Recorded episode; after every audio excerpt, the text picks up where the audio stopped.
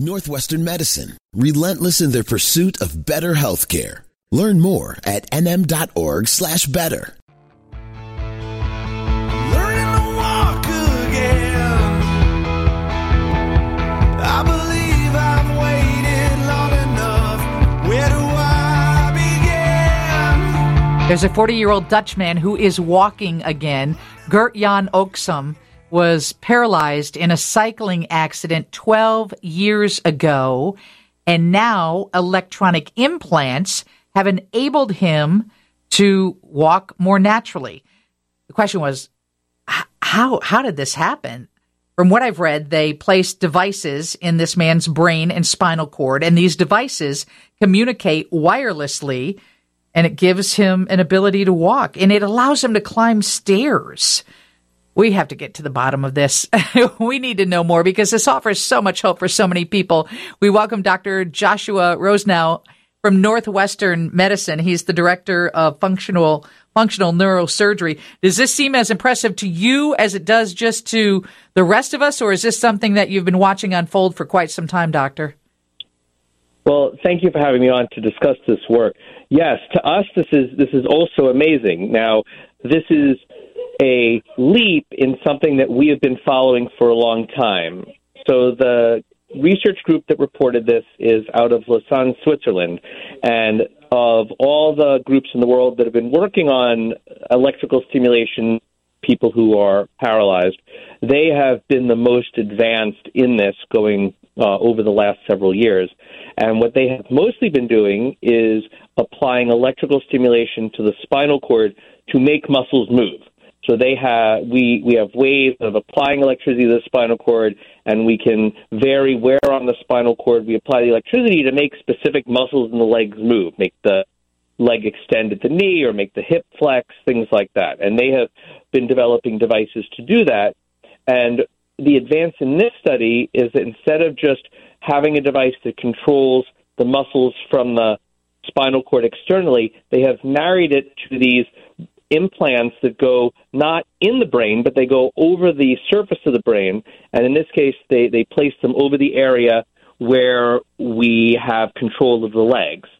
And they did some special uh, imaging studies to show where the intention to move the legs come from. And they can place the implants over those areas and using some very sophisticated software when the gentleman who's paralyzed thinks about moving his hip or moving his knee, they've been able to decode these signals using these implants.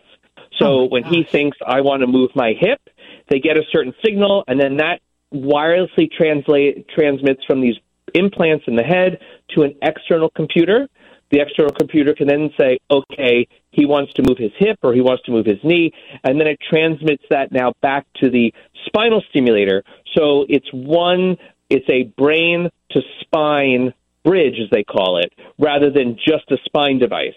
And so, yeah, so this is a gentleman who was in their earlier trial of just the spine implant, and after several years with the spine implant, he'd regained the ability to walk, but had hit a hit a barrier. He'd hit a wall, and he wasn't getting any better with the addition of these brain implants and more rehab, so there's a lot of rehab that goes along with this. It's not just flicking a switch and training the device for his specific brain. Yes, he can now walk up stairs that he couldn't do before. He can walk up ramps that he couldn't do before. So even to us, this is very, very, very exciting news.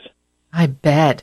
We're talking to Dr. Rosenow, director of functional neurosurgery at Northwestern Medicine. We're talking about the 40 year old Dutch man who was paralyzed in a cycling, cycling accident 12 years ago. He said he, he feels like a toddler learning to walk again. And he said it's been a long journey, but he can now stand up and have a beer with his buddies. And he said that's a pleasure that many people don't realize.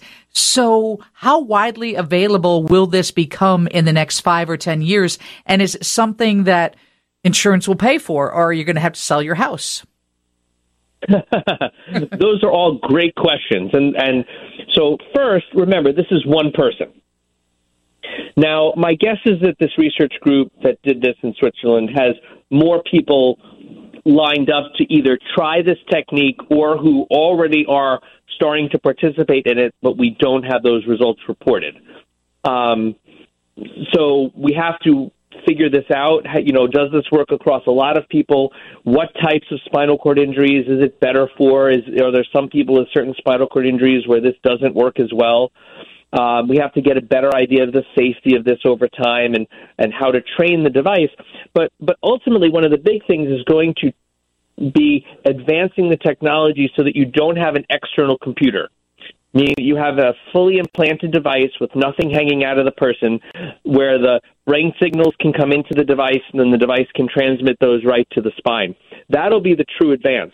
And I think over time, if we can make those devices, they're going to be very expensive. But if we can run good science, then my guess is that we will be able to convince insurance companies to pay for it. I mean, imagine if you think about all of the health problems and all the health care dollars that are spent because people with spinal cord injuries can't walk or stuck in wheelchairs. Um, relieving that disability can both mean a lot to someone's quality of life and also can save a lot of healthcare dollars. Right. And and as a neurosurgeon at Northwestern, I would imagine you plant devices in people, right? I mean, devices are in many people right now for a variety of reasons. Yeah, so so the field of neurosurgery that I'm in, functional neurosurgery, uh, deals a lot with implanting devices in people. So both of these types of devices, both the brain device and the spine device, are of types that we put in for other conditions. So the the procedures and the surgical techniques are very familiar to all of us. Interesting. And what kind of devices are we talking about? Like, what do you do on a weekly basis when it comes to devices that you're using to help your patients? So, for instance, we implant uh, electrical stimulators in the brain to help people who are suffering from uh, Parkinson's disease or tremor uh, or epilepsy. Uh, we implant devices in the spine to help people who suffer from various chronic pain conditions. Interesting. We've come a long way, haven't we? True. This is this is a, a very a very big advance in this, and uh, it's it's a wonderful thing to see, and I think it gives hope for a lot of conditions besides spinal cord injury. If you think about things like people who've had strokes and can't maybe walk or move an arm, people who have Lou Gehrig's disease and still have their thought processes intact, but their body won't move. Um, there are uh, a lot of possibilities that this may open up uh, to help folks out. Thank you so much for explaining it to us. Thank you for um, for being there to take care of patients and give them a new life. Thanks, and thanks for inviting me on. Dr. Joshua Rosenow, Director of Functional Neurosurgery at Northwestern. Steve's News is next from the Northwestern Medicine Newsroom on 720 WGN. Chicago.